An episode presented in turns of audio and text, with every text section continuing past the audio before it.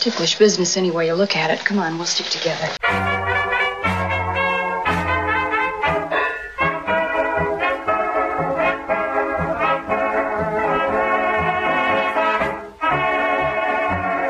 It's Ticklish Business, the podcast devoted to honoring and deconstructing the world of classic cinema. I'm Kristen Lopez. I'm Samantha Ellis. I'm Kimberly Pierce. And this episode, we are doing our yearly tribute to all things TCM Classic Film Festival. Now, ordinarily, you'd be hearing what we're excited to see, or maybe if this was a post TCM episode, you'd be hearing all sorts of amazing audio from the people that were participating this year. But much like last year, there is going to be a virtual event.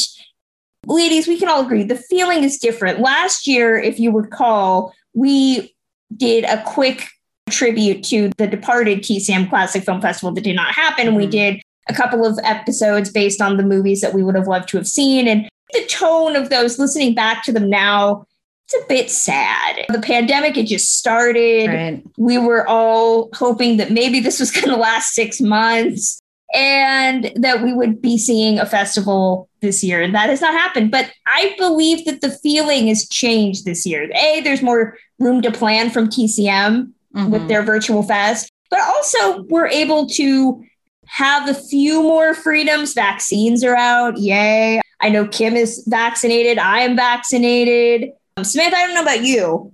Pennsylvania sucks with the rollout. I have of course. Date, okay. I'm not getting my first shot until May 12th. Oh my Ooh. goodness. So we're all getting closer.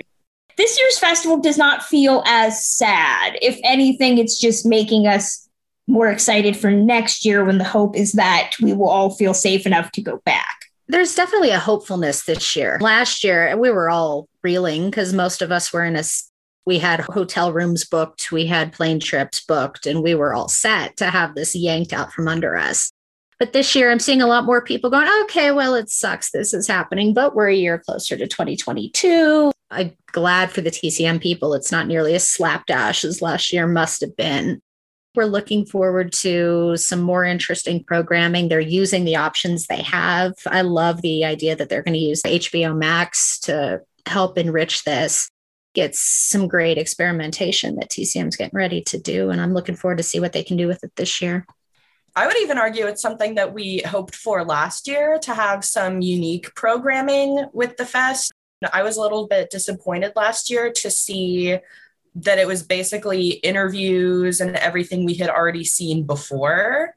So it's great that this year they're including some fresh takes, some fresh films that they haven't shown before, that kind of thing. Eddie um, Muller doing an intro of They Won't Believe Me with a restored print. I am so excited oh, about that. I saw that. Stoked for that. I know, absolutely. I mean, you all know I'm a gigantic Eddie Muller fan. And I believe I first saw that film on Noir Alley. So it's great to have sort of a full circle moment of him introducing it at the fest. There is a little bit of like a stake to the heart because we know that that would have been a fest event. Mm-hmm. That probably would have been a big one. Exactly. But we are going to make the best of this year by honoring the moments and events and movies and people that we have appreciated over the last decade of TCM Classic Film Festivals. So we are doing our top three TCM Classic Film Festival moments, which you probably already knew if you listened to some of the recordings that we had playing at the beginning of this episode. We're going to be including a lot more comments from other folks who were nice enough to send us their memories. I do want to start off with the first one to set the tone for us. These actually came from the amazing staff at the Hollywood Legion Theater, which is a festival venue. If you have been to Post 43, if you've been fortunate to attend the festival, we love them there. Their drive in, for me especially, has been my savior over the last year. Bill Steele, who is the theater director there, said one major highlight for him was seeing Desert Hearts at the Legion Theater. The director, Donna Deitch, was overjoyed to have her film screened at TCM, and it was the most enthusiastic audience for a film we hosted during the whole festival. And then Tyler Umfenauer, who is their head projectionist, said for him, it was presenting a 70 millimeter print of Sound of Music, which we just talked about a couple weeks ago from the original camera negative. It was a wonderful performance, and seeing and hearing it at our theater was a revelation. sets the tone well for what we're going to be talking about this episode. I don't know about you two, but for me, I tried to be as egalitarian as I could and balance movies with people, with just fun. I'm sure that much like the TCM Film Festival, I could do a top 10 or top 15 and it would be different. But these are the three that always stick out for me. Was it similar for you two?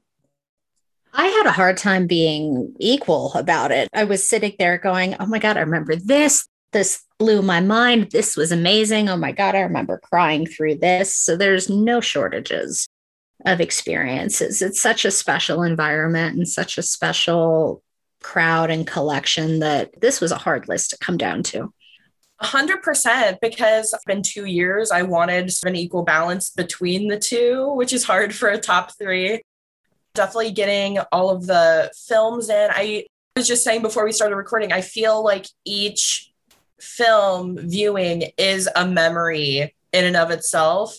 And all of my TCM Film Festival memories are so high above almost any other memories, period, that it's impossible to not include all of them and all of the amazing experiences because each one is so unique. It's something that you're not going to find outside of the fest.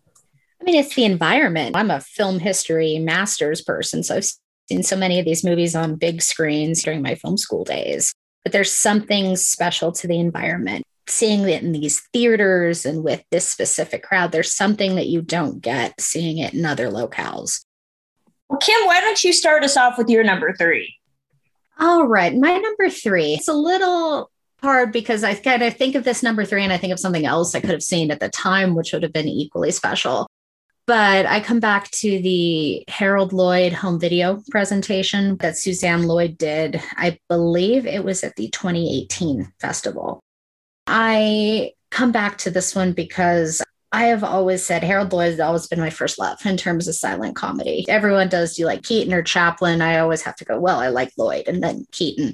I carved out that time and I had to go over there and see that. It was such a special presentation because you got to see all of these home movies from the early middle part of the 1920s because Lloyd was such an amateur photographer bug. He played with home video or home print, 3D print. He did so much with photography on his own.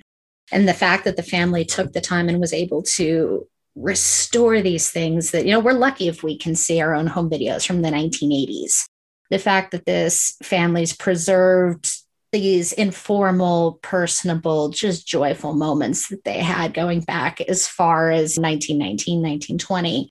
It gives him a personality, it gives him a face beyond even the screen, which was just incredible to see. And then they could even sweeten that at the very end. They did a 3D print of the final sequence in Safety Last that's still probably my favorite silent comedy. And to see that in 3D, it was just so mind blowingly cool. I could do kind of regret that I didn't get to see Grand Prix, which was showing at the same time, but that was just so special that I can't argue with picking that one. And that's definitely my number three. I just have to throw out that I had to make the exact same difficult decision because Harold Lloyd is probably my favorite silent actor but I went with Grand Prix, and that's on my list.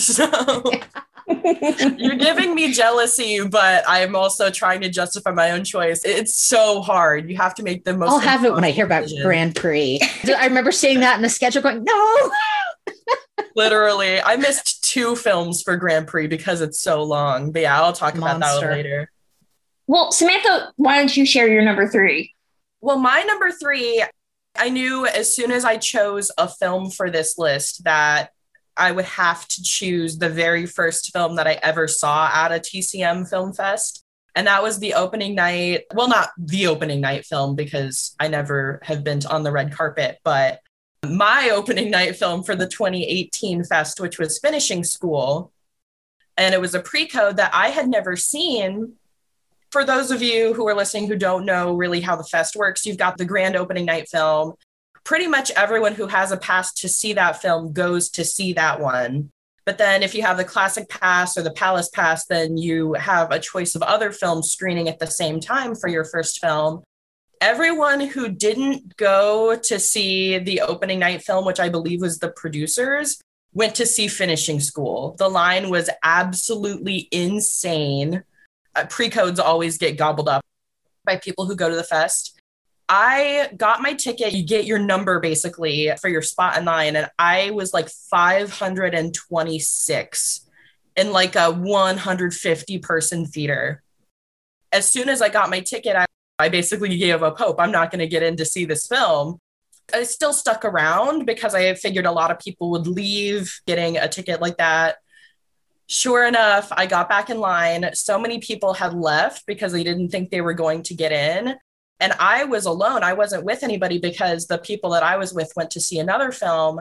They said, Is anybody here by themselves? And I was like, Me, I'm here by myself. And they let me in. And I sit down and the guest, they had an interview between Jeremy Arnold, who's one of my absolute favorite film historians, and Wyatt McCrea, the grandson of Joel McCrea and Frances Dee, who is the leading actress in this film. They had their interview and they go up into the audience to watch the film, and Wyatt McCrea sits right down next to me. So, not only is it an absolute miracle that I got into this film, but I got to see Wyatt McCrea's face watching his grandmother in this film the entire time. And of course, the film is absolutely amazing. There's this adorable joke that I always remember where Ginger Rogers' character loans another girl in the school her bra. And she says, Well, it's like putting a saddle on a Pekingese, but here you go. And the entire audience just laughs. And it was really my first time seeing a film with an audience that genuinely cared about the film. And it was the first that I personally got to see for myself the whole audience camaraderie and seeing a film with solidarity, I guess is the best way to put it, where everyone genuinely enjoys it at the same time and appreciates it. So that's definitely one of my best memories. That is awesome. For me, it was really tough. I was just looking at my 2019 coverage and I was saying that that was my sixth year doing it. So I have six years worth of festival events to wade through. There's a lot there. But I really wanted to pick a moment that wasn't necessarily about the movie, but was about the community, that sense of unity that Sam was talking to just a few minutes ago. I tried to look at some of the unintentionally hilarious moments that I've had with friends watching some of these movies whether that's watching Kiss Me Kate in 3D for the first time with my friends and I howling at the Tom, Dick, or Harry sequence, which I can now not watch uh, without laughing uproariously. One of the big moments that I loved was going to see Earthquake at the 2015, I believe, TCM Film Festival. This was a poolside screening, which I'm a big fan of the poolsides because it's that old Hollywood glamour. You're right outside the Roosevelt, and it's really easy to go back up to your room because you're by that point you're cold and you just want to get under a blanket. I went to go see Earthquake with a friend of mine, my good friend Laura Gabrielle, who you might know as Marion Davies' biographer. She's done the show with us uh, a couple of times we decided to watch Earthquake. It's an Irwin Allen disaster movie with Charlton Heston and Ava Gardner. And I want to say that it was Illeana Douglas who did the intro with Victoria Principal, who was one of the stars. And first off, the conversation was incredibly awkward between the two of them because I think Illeana asked at one point if it was intentional that the Victoria Principal character was supposed to be black, and Victoria Principal has a big afro in the movie. So it really set the tone for what was about to unfurl. And the whole movie was just us laughing. And I think at one point, another good friend, Kendra Bean, who was Vivien Leigh's biographer, showed up. And we just started ripping on this film in our little corner of the poolside, just making fun of Charlton Heston's virility and Ava Gardner screaming at everybody and Genevieve Bujold looking like a beautiful babe in the woods. And that's all before the earthquake shows up. So it was just a great, hilarious time. And I think that that's what I really love the most. And I think what most people miss is that ability to come together with other people. Even if the movie is bad, you can just find something really funny to make fun of and still enjoy the movie for what it is. I'm just sitting here remembering Earthquake because I was not lucky enough to be there. But God, I just watched that for the first time last year. And So bad. God, it's one of those so bad, it's amazing and a delightful watch. That ranks up next to the swarm with me. And just, I can't remember the last time I enjoyed a movie so much. I still haven't done a poolside screening personally. Just every So worth time. So No, get there with us once. I always make it a point. I always miss the nitrates, except for Bachelor and the Bobby Soxer, and I always miss the pool sides. And I have to fix that every year, but it never happens because everything else is always just too tempting. You can't beat the environment of the pool sides. Whatever the movie is, it's always a different experience. But God, lounging out on those chairs, you sit there and go, I'm Marilyn Monroe. I feel so glamorous and luxurious. exactly. Oh, Kim, what's your number two? This was probably the hard spot for me. The moment I think about, and there's one more that's going to be similar to this, but I believe it was 2018 festival where they screened Bullitt. And that was at Grauman's. And this was a movie I'd seen quite a few times, always enjoyed. That one, they were supposed to have Jacqueline Bisset there, but I think one thing led to another, and there were some issues there sitting there watching this movie is kind of touching on the same sense of camaraderie we've been talking about. As I was watching this movie and they go through the credits, I think it is the opening shot where you first see the famous car, the dark green. The car people out there will be yelling at me, but I'm not going to take a guess and miss it. But the entire audience in Grauman's just erupts with applause at just the sight of this car. Of course, we have Steve McQueen there, but this car is such an iconic, legendary piece of this movie because you know it's the best car chase ever captured on film, you know, and that's my story and I'm sticking to it. I remember looking around as I was watching this movie and hearing this applause for the car and going, these are my people. The sense of community and camaraderie that everybody was on the same page and there was such an appreciation for this film as a work of art and the history of it that they knew and they felt the need to applaud this and it was just like i'm home this is the heart of this experience i love you guys I have to throw out that I was there too. I went to that one. I remember learning in line that Jacqueline Bisset wasn't going to be there and being so upset. It was my first time seeing it. The thing that made it really special for me too was that my grandmother's favorite actor is Steve McQueen, and I went with her to see it.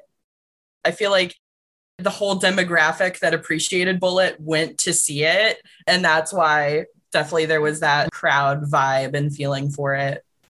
Sam, what's your number two? My number two, pretty obviously now, is Grand Prix. This was one of the toughest schedule decisions I think I've ever had to make because I had to miss two screenings to see Grand Prix. Not only did I miss the Harold Lloyd screening, I also missed Lee introducing witness for the prosecution with my favorite actor, Tyrone Power, to see Grand Prix. But as soon as I saw that Eva Marie Saint was on the schedule that she was going to attend, I literally could not have missed her for the world. She means so much to me. I had never seen Grand Prix, but going to the Cinerama Dome where it first premiered, I believe in the lobby, they had one of the cameras that they used to film it and they handed out programs, replica programs to everybody. It was incredibly long. I remember I was so excited to see Eva Marie Saint that I sat in the very front row in the very center. I was like, I don't care if this is a horrible seat for the movie. I'm going to be 10 feet away from Eva Marie Saint. my head hurts hearing that I went right to the front row. And keep in mind, for those people who haven't been to the Cinerama Dome, this is basically the first IMAX. So for four hours, my body was at a 45 degree angle looking up at this massive screen trying to watch and i was closest to the sound as well which if you guys haven't seen grand prix it's a very loud movie the film watching experience wasn't the best but leonard Maltin interviewed eva marie saint afterwards and it ran long she was just absolutely incredible to see in person and it was hilarious to me because it was obvious she didn't love the film. She loved the actors that she was working with and she loved the experience.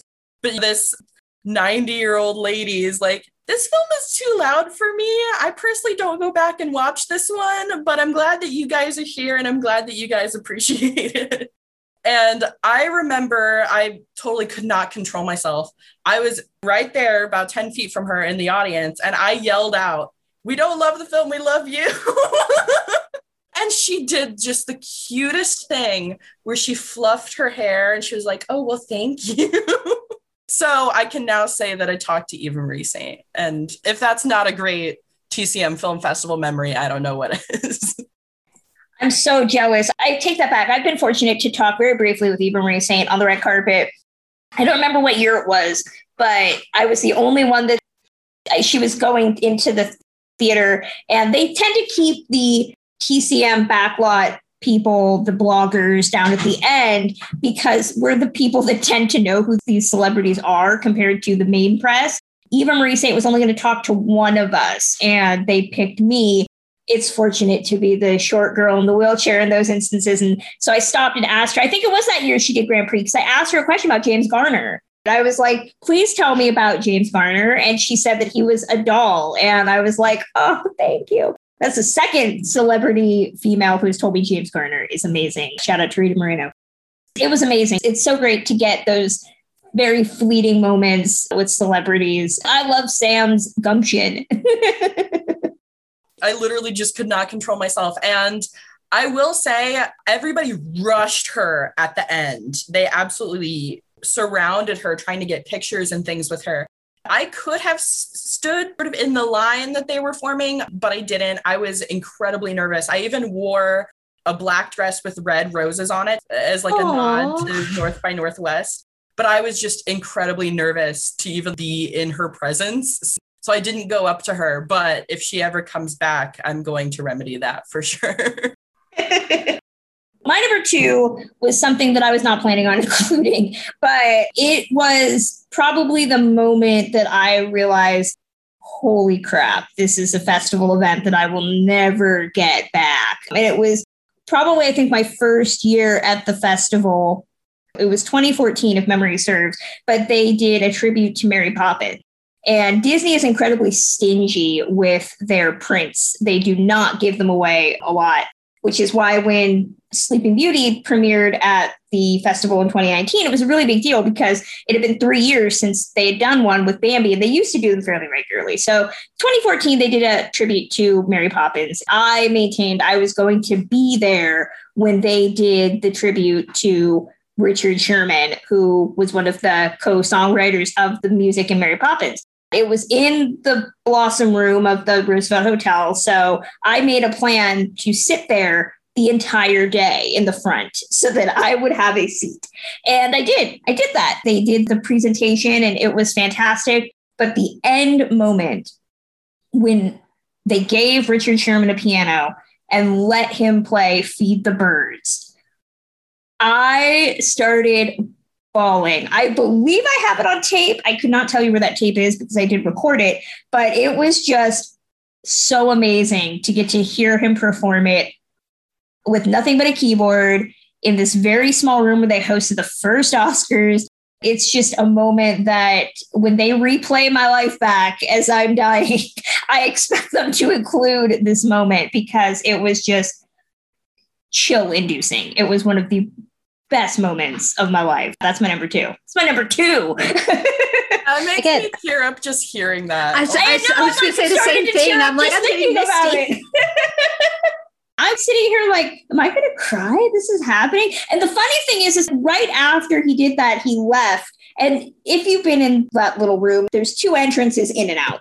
I was going one way, he was going another way. I almost ran him over. It felt so terrible, but we ran into each other he stopped and he talked to me very briefly. I showed him that I had a Mary Poppins pin on my lanyard. We took a picture. You can see the picture on our website. Those are the moments that you go to the festival for.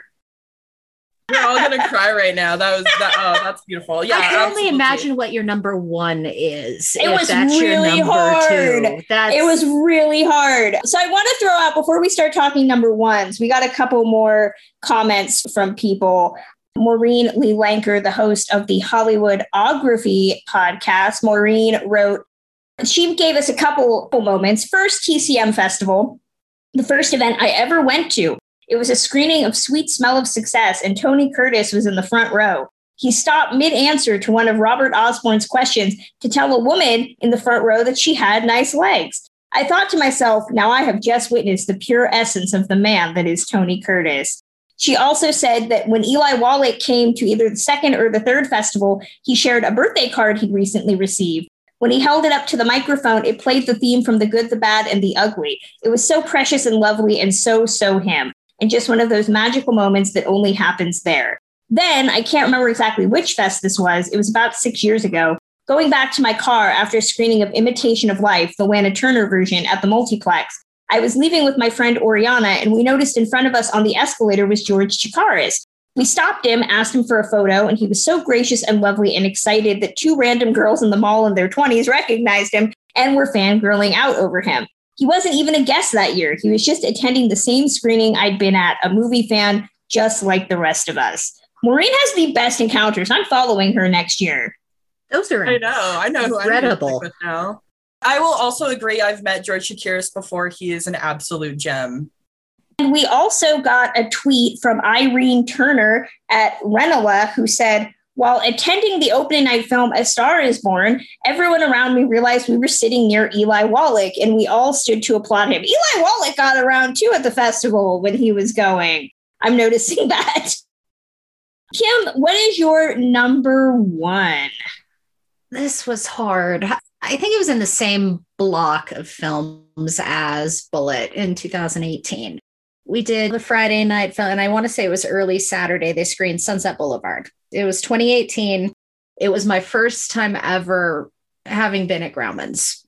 I grew up a classic Hollywood fan, went to Hollywood a few times, was never able to go anywhere beyond the courtyard this experience of getting to go into Grauman's was a first time for me. It had been something I'd been dreaming about since I was 10 years old, being able to sit inside this iconic theater and be able to just be there and see a film. To have my first film be Sunset Boulevard was, and have Nancy Olson was there. She was, I've written it so many times, but it's still, when I grew up, I wanted to be Betty Schaefer that was one of my favorite films, probably my favorite Billy Wilder films. There's just so much of this movie that sticks with me and was so deeply ingrained to have her there and to be. I remember sitting in this audience and wandering around and taking pictures of the ceiling. I was just that person for that experience. Once again, this moment of camaraderie.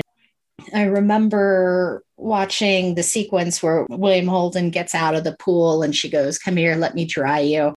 I remember the entire audience just, I think somebody hooted, and I think the entire audience bursted out into applause. And then it's like, once again, you're, you're going, These are my people.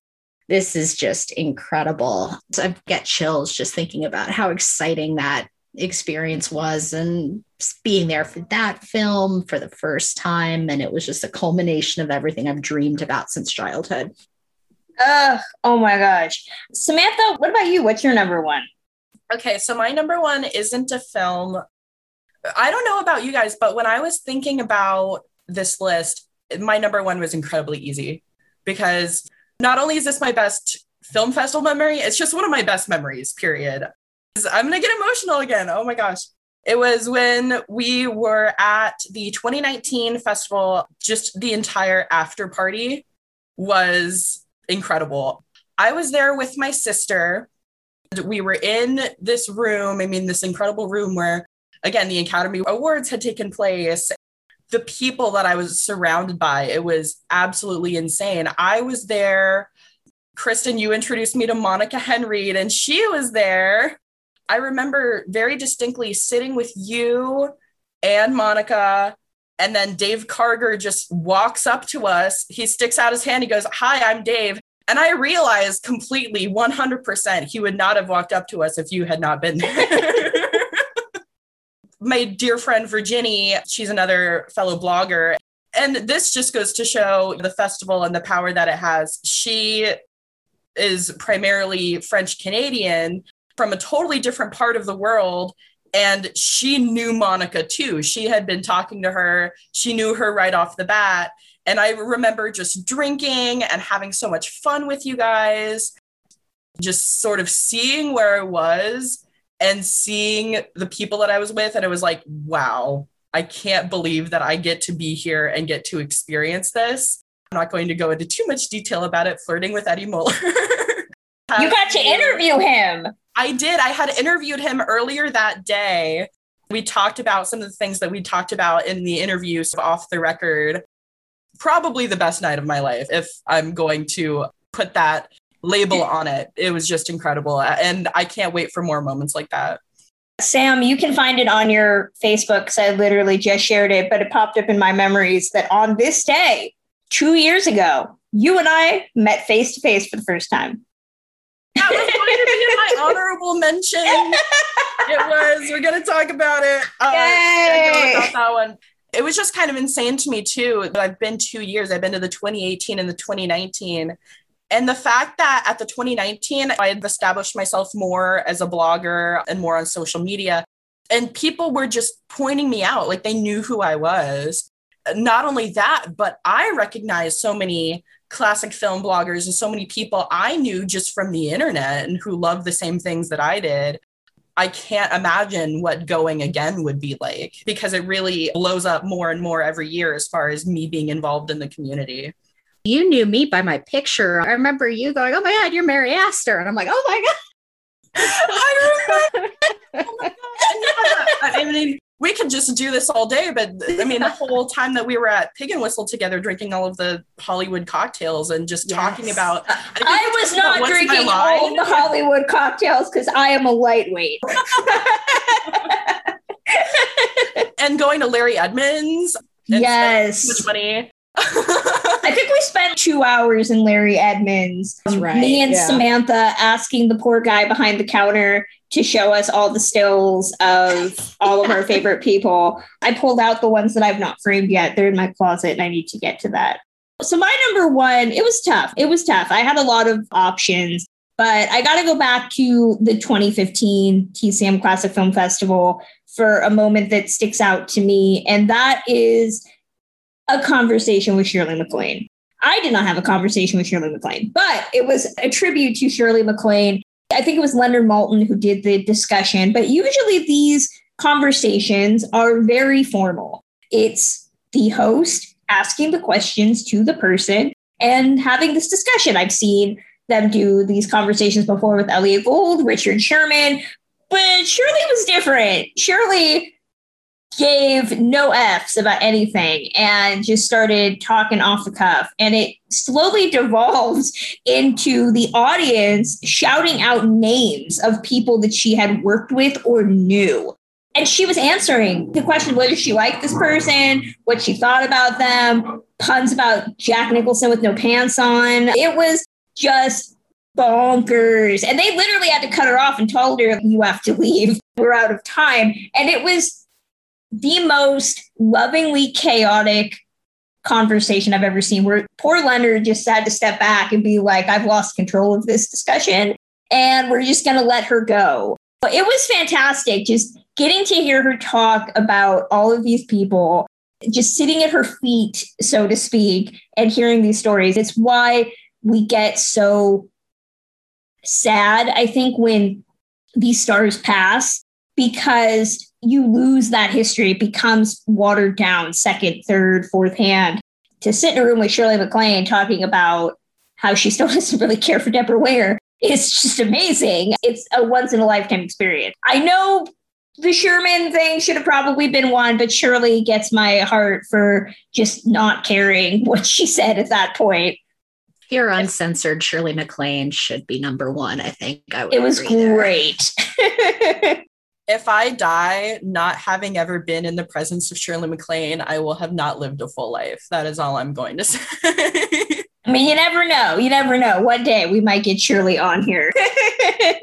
we had another email that I didn't want to forget. It came from our good friend Sean Moore, who we get to see regularly at the festival. But Sean wrote, since I've been to all the TCM Classic Film Festivals in Hollywood, I have lots of great memories and hope to have more. The one that I think checked all the boxes for me was the first festival in 2010, closing night film at Grauman's Chinese, or whatever the theater was called that year. It was the North American premiere of the restored Metropolis with live original music by the Alloy Orchestra. Several things made that event so exciting. I had always enjoyed the film, but only seen it in its truncated form and on a TV screen. Knowing the missing footage had been discovered and feeling privileged to see it at this historic venue, watching it with like classic film fanatics who shared the same appreciation and enthusiasm, the music blew me away to such a degree that I reached out to the Alloy Orchestra a week later to find out if their score would be part of the home video release. Initially, it was supposed to be, but fell through, so I bought their score on CD to play along with my Blu ray of the film. And the culmination of such a great weekend of wonder and kinship, being the first festival no one knew what to expect, which was rewarded when they announced that Sunday night, I believe, that there would be a second festival the next year. In those first couple years, it was a bit in doubt. It'll take a lot to top that evening for me, but they have come close. Sean, you're awesome.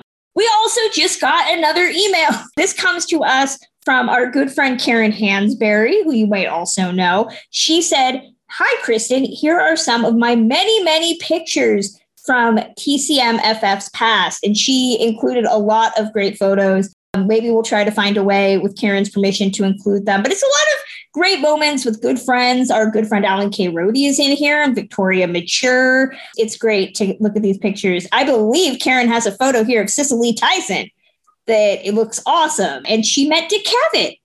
We also received a memory from one of the TCM employees. This comes to us from Lindsay Griffin, Senior Manager of Brand Activations and Partnership, as well as the TCM Film Festival Manager.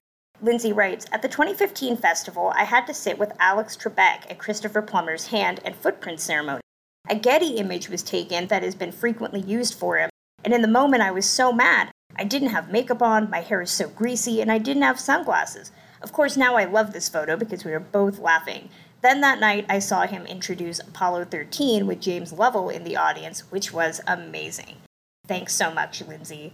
We were also sent some audio memories, which we were going to play for you now. The first comes to us from Millie De Chirico, who is content manager for programming at TCM. You might know her as the programmer for TCM Underground. Let's give Millie a listen. So, I think my favorite memory or one of my favorite memories from the TCM Classic Film Festival was the year that we got to play Zardoz at midnight, simply because it felt like people were genuinely curious about seeing this movie. And I can't blame them because it is a very curious, strange movie. I think people didn't know what they were really in for. And I tried my best to explain the plot a little bit so that people wouldn't go in completely blind it was funny because I remember several people after we played it throughout the weekend were coming up to me being like, Oh my God, thank God you talked about this film because I would have literally not known what was going on. And we really appreciated just a little bit of context for what this movie was about. And that made me laugh a lot. But it was a really fun experience to join those people at midnight for that movie in particular, but also every midnight. I just love the midnight crowd. They're super fun and game for anything, and they really get into it. It's my favorite part of the film festival, even though I have many. It's just the one that is really special to me. Our next memory comes to us from TCM's VP of Studio Production, Ann Wilson. Let's see what she says is her favorite TCM Classic Film Festival memory. One of my all time favorite fest moments was at the 2012 TCM Classic Film Festival. We had Kim Novak there. She was our guest for the Live from the TCM Classic Film Festival. That show is a ton of work, but they're always so rewarding.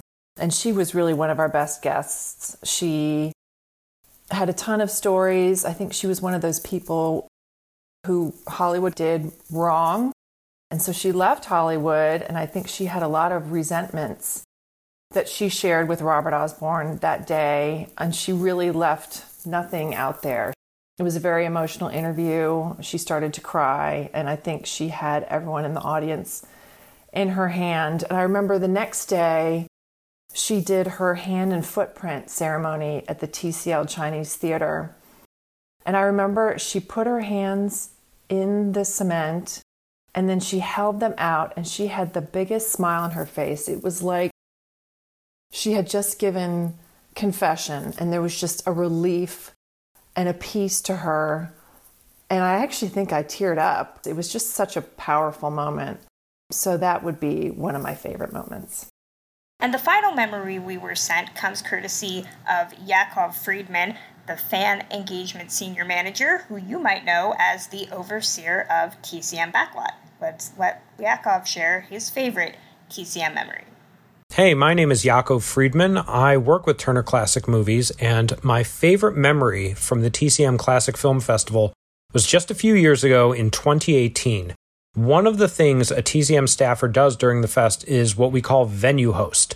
That's where we get up there before the movie begins and we tell everyone to turn off their phones and we announce any new TBA screenings that have been scheduled and we introduce the talent who will be speaking right before the movie. Three years ago, I was venue hosting on a Saturday night in House 4 of the Chinese multiplex. House 4 is the small theater that's equipped to 35 millimeter and it's always a hard ticket to get into.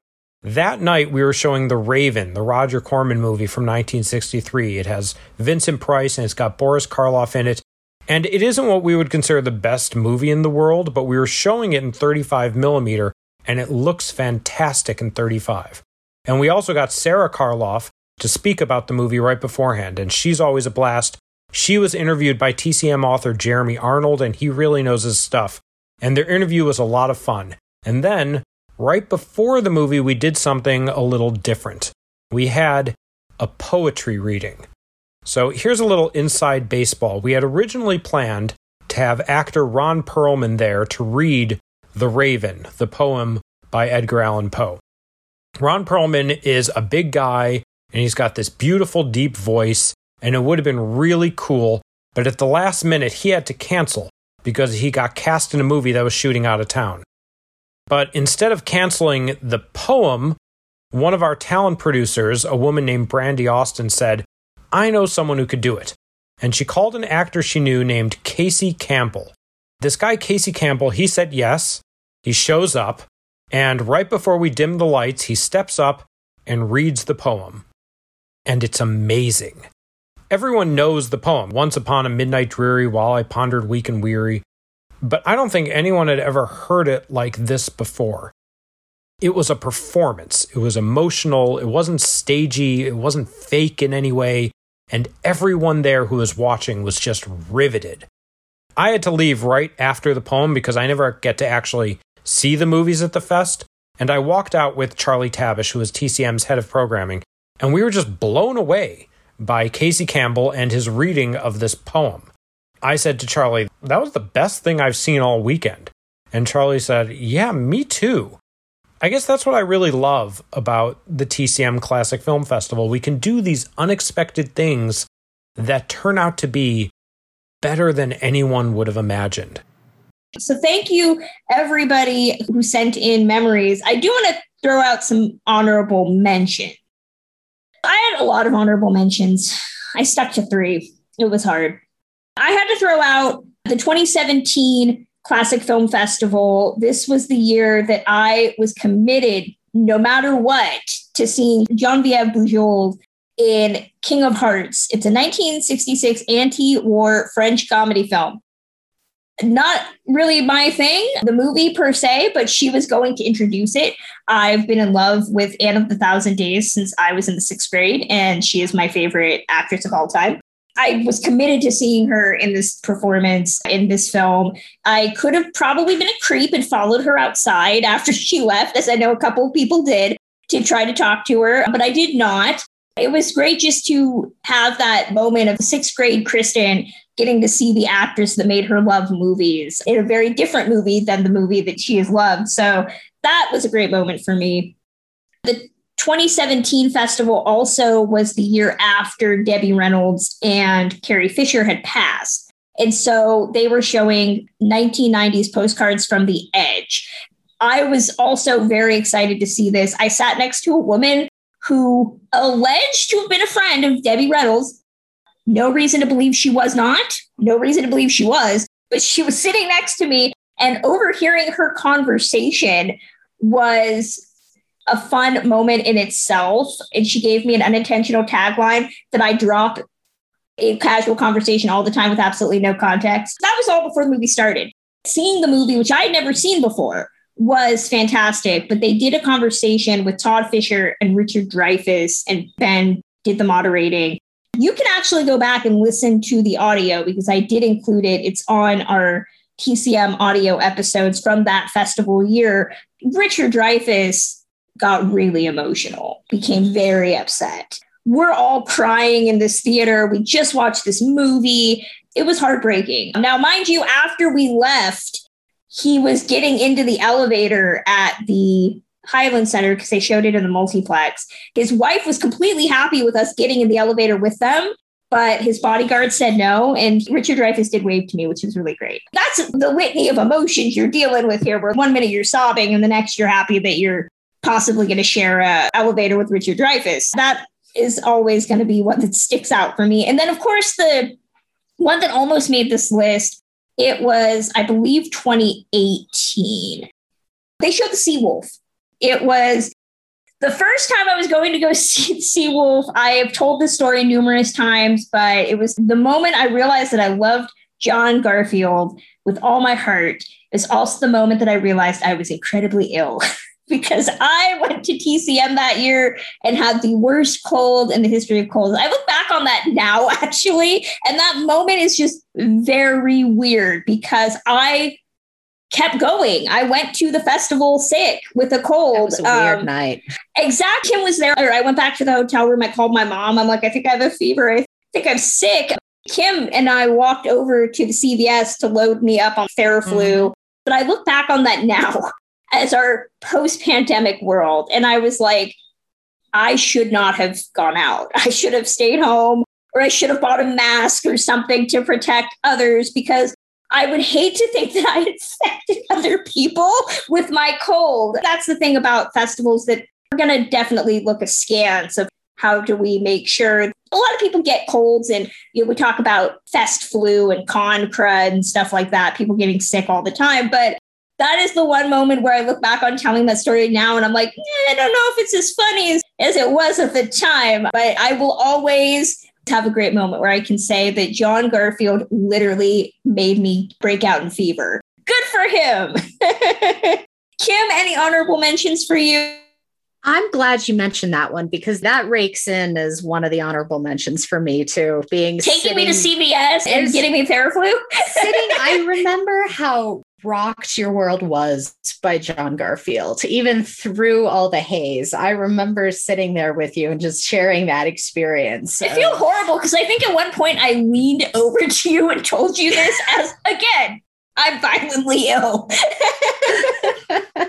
I was at that screening and I saw you and I was a fan of you and had not met you yet. so it's just so weird how our lives were parallel at that time.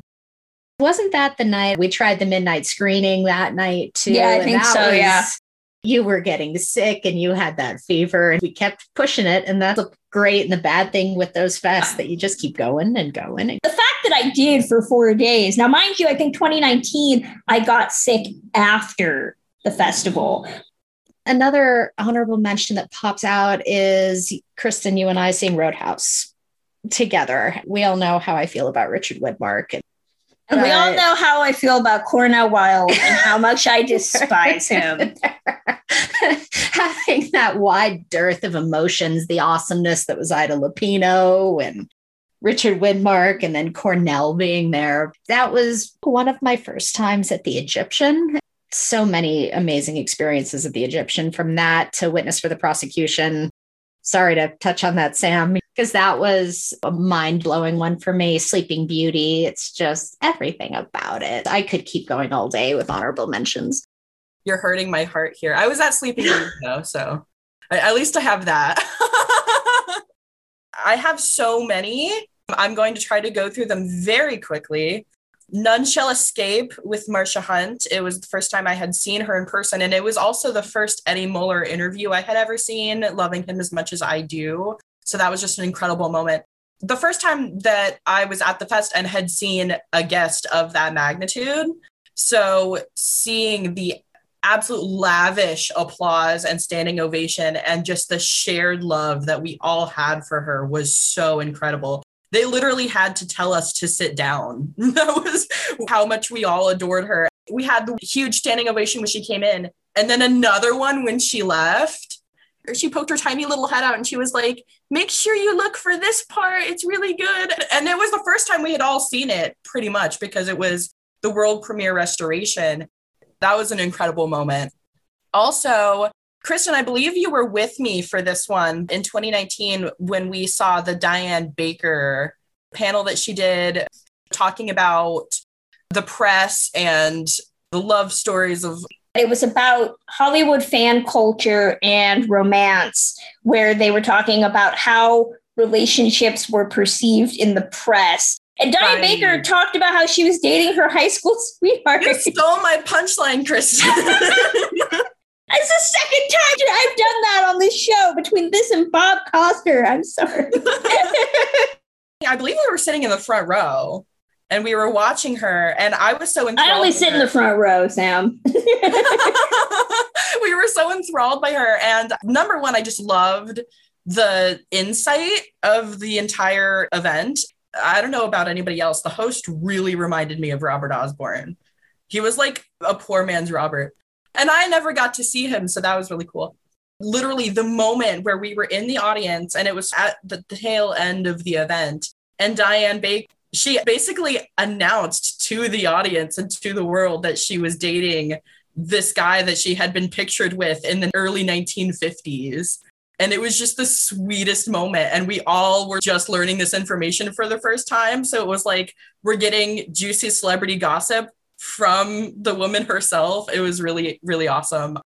I would be remiss if I didn't talk about the time that I met Kristen at Gentlemen Prefer Blondes. That screening in general was just so special for me. I was there with my sister, and you could not have picked a better film to see that first time, that first year mm-hmm. with my sister and I, because she is without a doubt the Dorothy to my Lorelei. And that was really our first classic film that we both saw together and loved. So seeing that on the big screen with her was so special and meeting Kristen afterwards and just being at the Egyptian. That was my first time at the Egyptian. That was so special. I have to throw in seeing Bachelor and the Bobby Soxer on nitrate and the moment that the entire audience found out for the first time that it was going to be Shirley Temple's own personal nitrate print the gasp, the collective gasp of the audience at that moment was so cool. And then one more the final film that I saw my first year in 2018 and it was my first and my only so far silent film there with the live orchestra. Seeing Phantom of the Opera was so incredible. And it was a really a huge full circle moment for me because it was one of the first films that my grandmother ever introduced me to. Probably the first silent film I ever saw with her. She gave it to me. She was like, I love this film. You're going to love it. And seeing it on the big screen with her right next to me with a live orchestra, it could not have been more perfect. My heart. That's adorable. I know the programming is just so spot on always. It always just lines up perfectly with my memories of the people that I go with. Well, fingers crossed that the world will make sense again and get things under control, and that we will be making memories again next year in person. But I'm sure we will be making some interesting memories of our own this festival. I know that I will be trying my damnedest to recreate the festival as much as I can this year. Actually, spending some time at the Roosevelt, taking a nice long week off of work, and planning to devote it to what TCM is showing both on the network and on HBO Max. So hopefully everybody can enjoy something and add to this list of amazing memories. And we want to thank TCM for sending us some amazing memories of their own for us to include in this episode. And that's going to close us out for this episode. Feel free to send us your favorite TCM memories. We'll still read them long after this episode is out. you can email them to us at ticklishbiz at gmail.com, or you can tweet them to us or DM them to us at our Twitter, which is at ticklish underscore biz. We also would recommend that you drop in on our website, which is journeysinclassicfilm.com. Kimberly does an amazing series of reviews for us of what's coming out. We have the show notes there, and we do have our upcoming special exclusive to the website, our talk with actress Ruta Lee. She talks all about her new autobiography, appropriately called Consider Your Ass Kissed and shares some great stories about her work with the organization the Thalians, talks about Lucille Ball. It is one of the most rollicking conversations we probably had. So keep your eye out on our website for that. You can always find me on Twitter at journeys underscore film. Samantha Ellis, what's going on with you? Where can fans find you online? I am on Twitter primarily at Classic Film Geek. You can find my blog at musingsofaClassicFilmaddict.com, and you can find my Cooking with the Stars posts over at ClassicMovieHub.com. And Kimberly Pierce, what about you? I am on Twitter and Letterboxd at kpierce624. And then also to quickly shout out, Ticklish Business is now on Letterboxd as well. I'm splitting my time between the two. So pop on over to ticklish underscore biz over there and follow us on Letterboxd, see what we're watching. And don't forget, we are also on Instagram as well. We do share some fun photos over there and some little snippets from the episodes that you can listen to. We are uh, available wherever you get your podcast, by the way. But if you are visiting over on Apple Podcasts, please help us out. Leave us a rating and review. We'd like to get to at least 50 reviews down the line if we can get there. I should also shout out we do have an ongoing contest going on. If we hit either a thousand followers on Twitter or Instagram, I will be giving out a prize pack. That prize pack does include two out of print Fox box sets. We might actually give another one away because I just realized and found a third one, which is actually a copy of the second one. Somehow I bought two of the same box set at one point. We are going to be giving those away as well as a full set of Kate Gabrielle's exclusive TCM Film Festival host pins. We might add some more things to that package the longer this goes on. So if you want to get a chance to win any of those things and you're not following us on social media, please do so. But we will be back next time. Till then.